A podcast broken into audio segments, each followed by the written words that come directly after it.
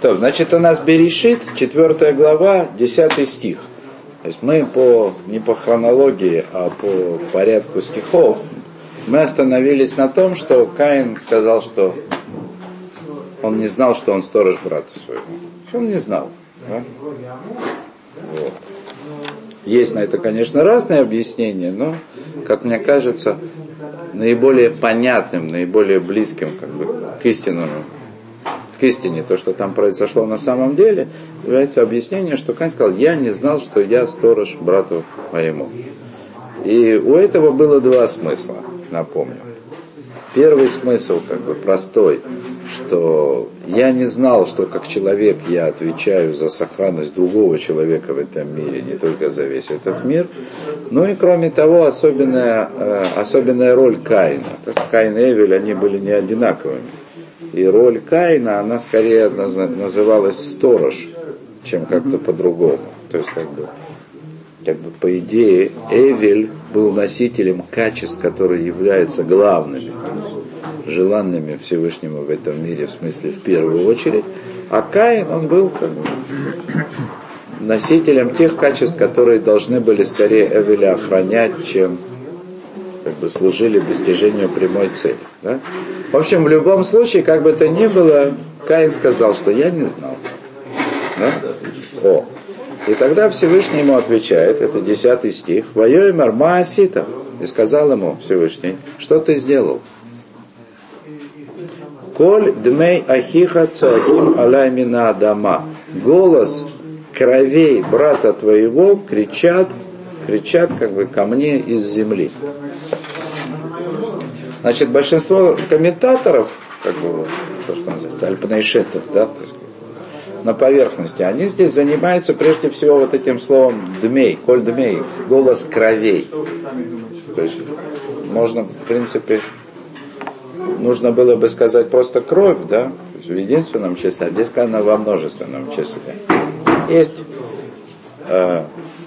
одни говорят, что разные крови были, он его бил по-всякому, да, поэтому у него были разные виды крови. Вот. Но, видимо, мы остановимся на пояснении, на комментарии, который говорит, что кровь не только брата твоего, но и всех потомков его. То есть, в смысле, то есть ты как бы вот убил как бы корень отсек. Да? Вот. Это по поводу «коль дмей», да, голос крови, они кричат. Кричат.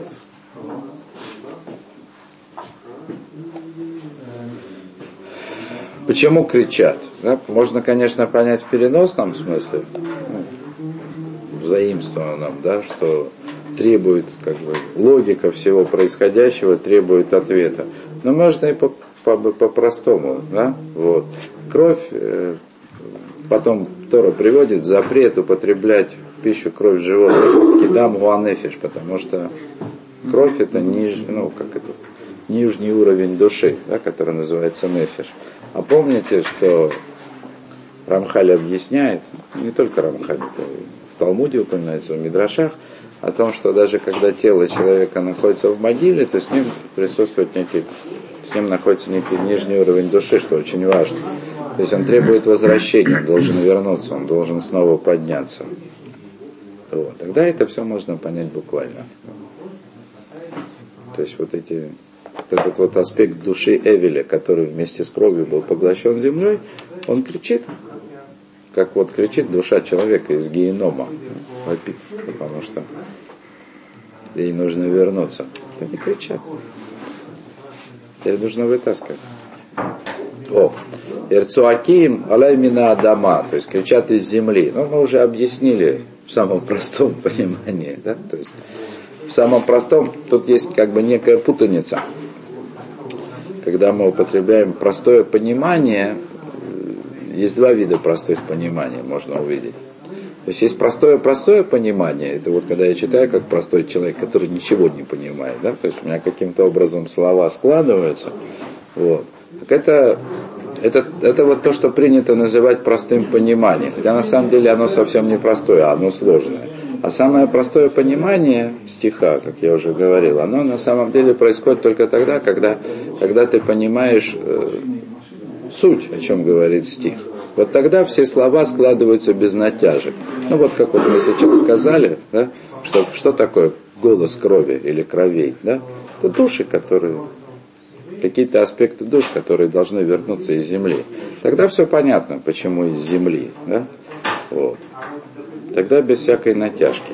Но есть в этом как бы и несколько более сложный смысл, зато более простой с точки зрения простого человека. Почему голос крови кричит из земли? Не только из-за того, что земля их поглотила, и не только потому, что там эти души находятся, ну, вместе с кровью ушедшей в землю, а потому что это, в общем-то, и ответ на попытку Каина защитить себя. Каин сказал: я не знал.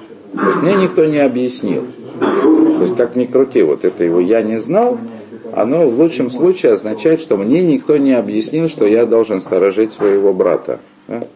А если голос крови кричит из земли, это значит, что он должен был догадаться. Каин, он ведь был человек земли, то есть человек порядка, внешнего устройства этого мира, человек ответственности, да, который отвечает за свои поступки, бережливый, рачительный хозяин. Ну, то есть это все как бы следствие из того как бы образа, из той сути Каина, как бы, из того, каким он был рожден и каким он должен быть.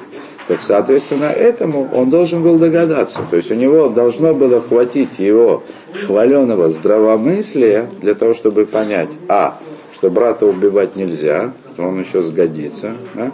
И б, так сказать, большее, да? Что в принципе он второстепенен в этом мире.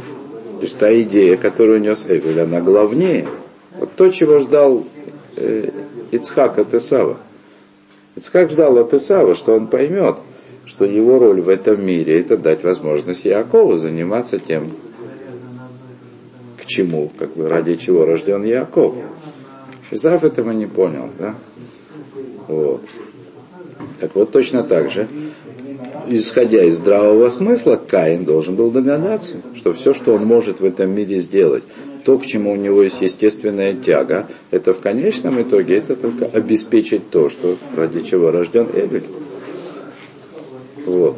Это вот кричит из земли, если не трогать душу, да? Ну, соответственно, «Ваата рурата мина адама, ашер подстайта пия, лакахата дме ахиха миадеха». А теперь, значит, проклятые от земли, которая разверзла уста свои, забрать кровь брата твоего из рук твоих. Ну, собственно, тут, что тут говорить? Да? Нет, я имею в виду, земле Каин служил, скажем, немножко акцентированно, от земли он и наказан. То есть, в чем его была проблема, там его и наказание. То есть он считал, что человек должен быть рачительным хозяином. Ну так вот будем теперь. Если ты хотел работать. Это, вообще-то говоря, это практически то же самое, что произошло с Адамом. Да? То есть как Адам был наказан, собственно, землей, да? Потому что предпочел ее аспект, да? Последовал за ним. Да? То есть он выбрал как бы внешнюю сторону этого мира. Так, значит, он в нее и окунулся. Теперь с Каином произошло то же самое, только хуже. То есть как бы дополнительные проклятия. Но только есть отличие, вот сейчас его увидим.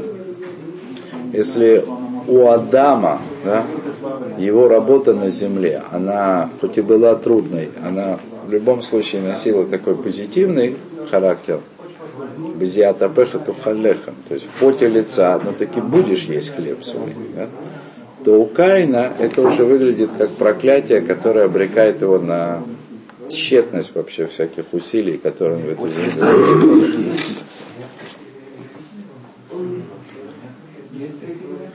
Кита, а вот это Адама, лотосоев, тет коха. Ты будешь служить, ну, в смысле, будешь обрабатывать землю, а она не добавит тебе дать силы. То есть работа, служение Каина будет бесполезно. Земля тебе ничего не даст. Навынатие баарец, будешь ты скитаться по земле.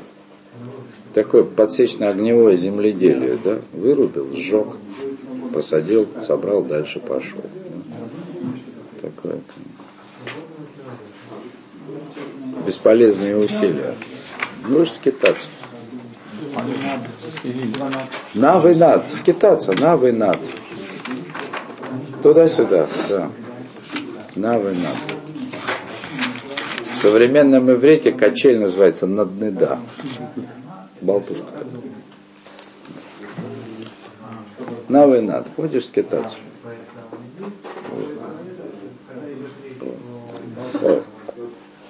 Ваяймер Каин аляшем, гдоль авани минсо. Тут, значит, ты сказал Каин Всевышнему, велик грех мой, чтобы его вынести. Тут есть, вот этот стих его можно читать по-разному, да? Можно прочитать его как жалобу Каина. Говорит, слишком велик мой грех для того, чтобы нести его. А можно прочитать как возмущение против Всевышнего. Комментаторы расходятся. Значит, что неужели мой грех так уж велик, да, что его терпеть невозможно? Подумаешь там. Я знаю. Да. То есть это традиционно, да. В самом древнем из еврейских языков, да, смысл сказанного очень сильно зависит от интонации. То есть как это прочитать. Есть, которые говорят, что Каин просто жалуется, слишком тяжел мой грех. Есть, которые говорят, что он возмущен, неужели мой грех настолько велик, что вот. Но дальше при любом прочтении этого стиха следующий стих, он в любом случае вписывается. В смысле, от Нахта? Я вам, если честно говорю, честно скажу, да, я не постиг еще тайны традиционных знаков препинания, чтобы по ним понять, что имеется в виду. Вот. Поэтому я здесь полагаюсь на комментаторов. Если есть два варианта, я уверен, что тех, кого в эту книжку вставили, они...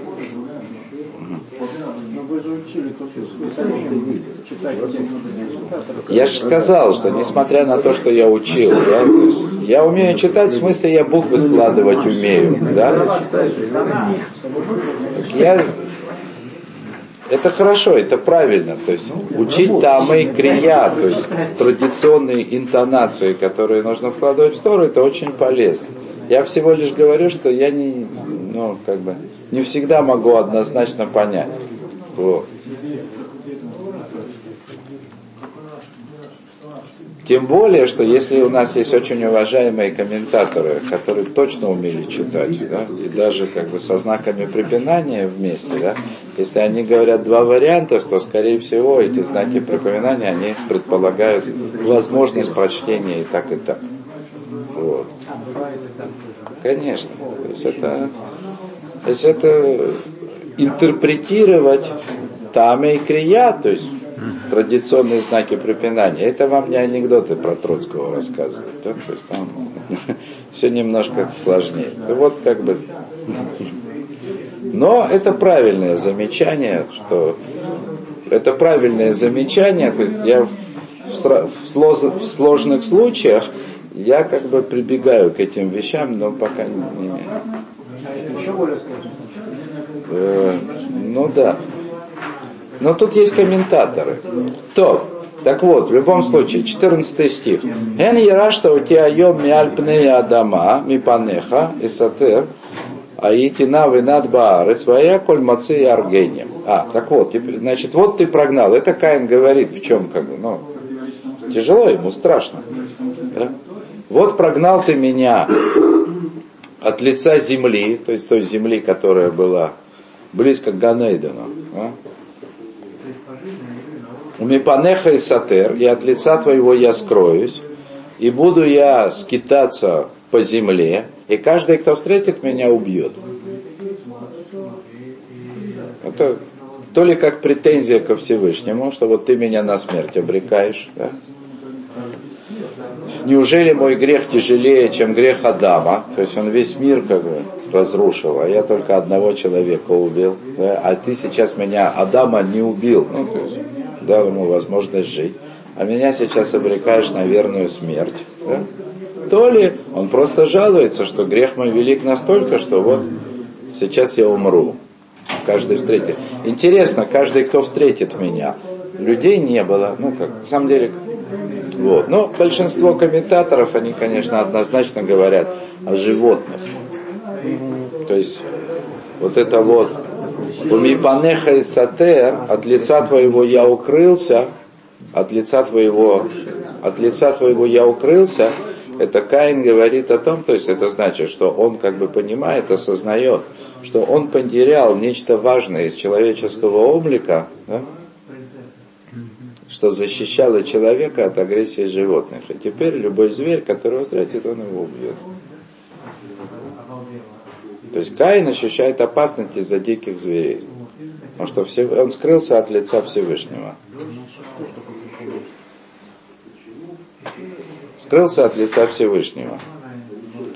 О, и тут Всевышний ему говорит: «Вайой марло, Ашем, лахен колерек Каин шиватаем якум, вейсем Ашем ли Каин от лебил тиакот это коля мойцо».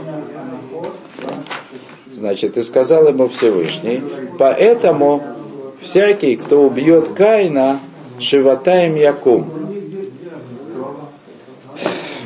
Так, поможет мне Бог, и, значит, и вы тоже, может, поможете, да. Шиватаем, да, это вообще такое слово, не имеет аналога в русском языке, да. Корень шива, 7. Ну, так, на самом деле, это не всегда прям, да. Шиватаем, это может быть и 7 раз по 7, да, и 2 раза по 7, и просто 7, как мы видим. Вот. Теперь так. То есть, в общем, вокруг семерки тут закручено. Теперь так. Наверное, 7 или 7. Еще раз, я говорю, да, не так есть... Нет, значит, нет, не надо сюда еще шаптаем. Подождите, тут и так хватает. Неважно, то есть шиватаем, да? Я прошу внимания, шиватаем это может быть 7, это может быть 7... 2 раза по 7, вот. А может быть 7 и 7, тоже может быть, да? То есть может быть и такое. То есть такого рода интерпретации, но в других местах, да? Здесь я 7 раз по 7 не увидел, да? Но как мы это интерпретируем, 7 или 2 раза по 7, это зависит напрямую, где тут еще запятую, опять запятую, где запятую ставить, да? Вот, потому что вот этот стих, его тоже можно читать двояко, да? Вот. По-простому, то есть по самому простецкому, да, с точки зрения человека, который пытается соединить слова, чтобы хоть как-то их связать. Значит, получается, что здесь Всевышний говорит в чистом виде предупреждения тому, кто убьет Каина. Да? Говорит, ахен, да, лахен. Поэтому всякий, кто убьет Каина, да, отмстится ему там семикратно или, ну, в общем, дальше как хотите, неважно, сколькократно ему отомстится, потому что, как бы, яком это встанет, будет ему, да, шиватаем. То есть так считает большинство комментаторов, да? Несмотря на то, что это не вписывается, в продолжение, не то чтобы оно не вписывается, в смысле выпадает, мешает. Но нету этого продолжения того, которое мы найдем в продолжении прочтения Раши. Потому что Раши, он этот пасук ломает пополам, стих, да? Значит, он говорит, подобно тому, как мы видели в диалоге Каина и Эвеля, да? Там, где в Аюштайме были двое в поле, и сказал Каин Эвелю. А что сказал, не сказано, да? Так вот здесь, по комментарию Раши, здесь Всевышний говорит... Всякий, кто убьет Каина, и все. Уже должно быть страшно и без этого. А шиватаем якум, это имеет совсем другое значение. Это обещание Каину, да, что 7 поколений он продержится. То есть он пожаловался, да, что Всевышний, в отличие от Адама, обрекает его на смерть сразу. И Всевышний как бы... внимает, да, к его, значит, жалобе и говорит, окей, хорошо, Поэтому я предостерегаю всякого, кто Каина убьет, до 7-го поколения. То есть обещаю Каину, что 7 поколений он должен просуществовать. А вот предостерегаю, это что, животное предостерегает? Да. То есть на них тоже... Это в таком же... Смотрите, это то же самое, как то, что Рамхаль на прошлом уроке нам привел, что Всевышний как бы накричал на море, и оно раскрылось, да? Сделал что-то, проявил каким-то образом свое желание, тем более, что тут дальше сказано, и положил Всевышний Каину знак для того, чтобы не убил его всякий встречный. То есть Всевышний поставил на него... знаменитую в русской традиции Каинову печать, да? Вот. Что убивать его нельзя. То есть, когда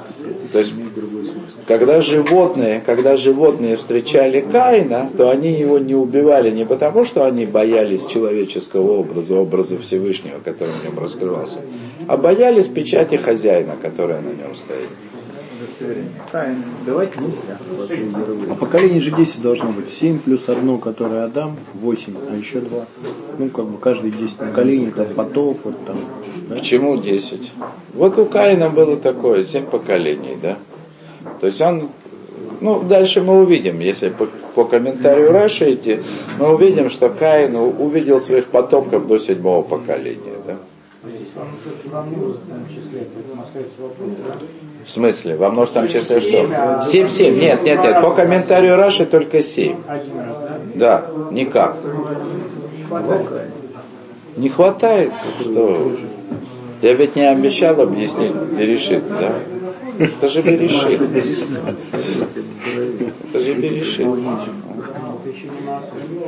Как-то разобраться с этим, это... То. Ваице Каин милифне Ашем, ваишев берец Нод, кидмат Эден, и вышел Каин от лица Всевышнего и поселился на земле Нод к востоку от Эдена. То есть еще дальше, на восток пошел. Пошел на восток. Ваида Каин это что? Витаар, вителет это Ханох, ваи боне ир, ваикро шем аир, кешем бно Ханох. И познал Каин жену, и она забеременела, и родила, да? И родила Ханоха, это вот был первый сын Каина, да? Вот. И дальше сказано вот что. И было, строил город, это Каин, да? Ваикра Ашем Аир, и назвался имя города этого, как имя сына его Ханох. Зачем об этом было говорить? Да, непонятно. На первый взгляд. Я нашел объяснение, могу объяснить это в мусорическом смысле. Да? То есть Каин родил сына, как Всевышний обещал, что он увидит, 7 поколений. Сына он родил. А потом, что интересно, сам-то Каин скитался на Венат, да? Ему зачем город строить? Да? И тем не менее, для сына. Да?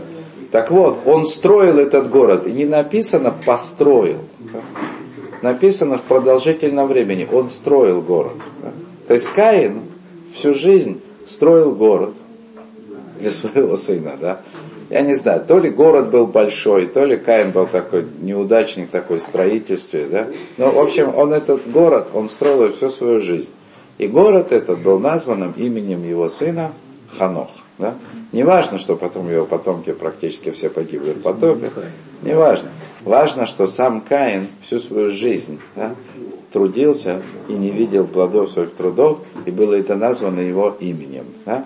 И здесь говорят комментаторы, что это судьба каждого человека, который предпочтет внешнюю сторону жизни, то есть тот, который погонится за материальной стороной. Это и есть наказание Каина за то качество, которое он проявил в споре с Эвелем. Да? Он сказал, что, как я уже объяснял, что то, что в принципе должно быть в этой жизни второстепенным, только средством для достижения истинной цели, для исполнения желания Всевышнего, Каин сделал это главным, поставил это во главу угла, и оно оказалось главнее, чем он сам. То есть он всю жизнь строил город, который так и не достроил, да? И что бы он там ни построил, это называлось не именем его, а именем его сына. То есть он не для себя, как написано, как Шломо Амелех, мудрейший из людей. Как он пишет в Коэлете, что человек, который слишком много сил вкладывает в материальность в этом мире, он не получает от того, что он делает, ничего, да? А все это наследуют другие люди. В лучшем случае это его потомки, да? В худшем случае даже не потомки, просто достанется кому-то. То, на этом остановимся.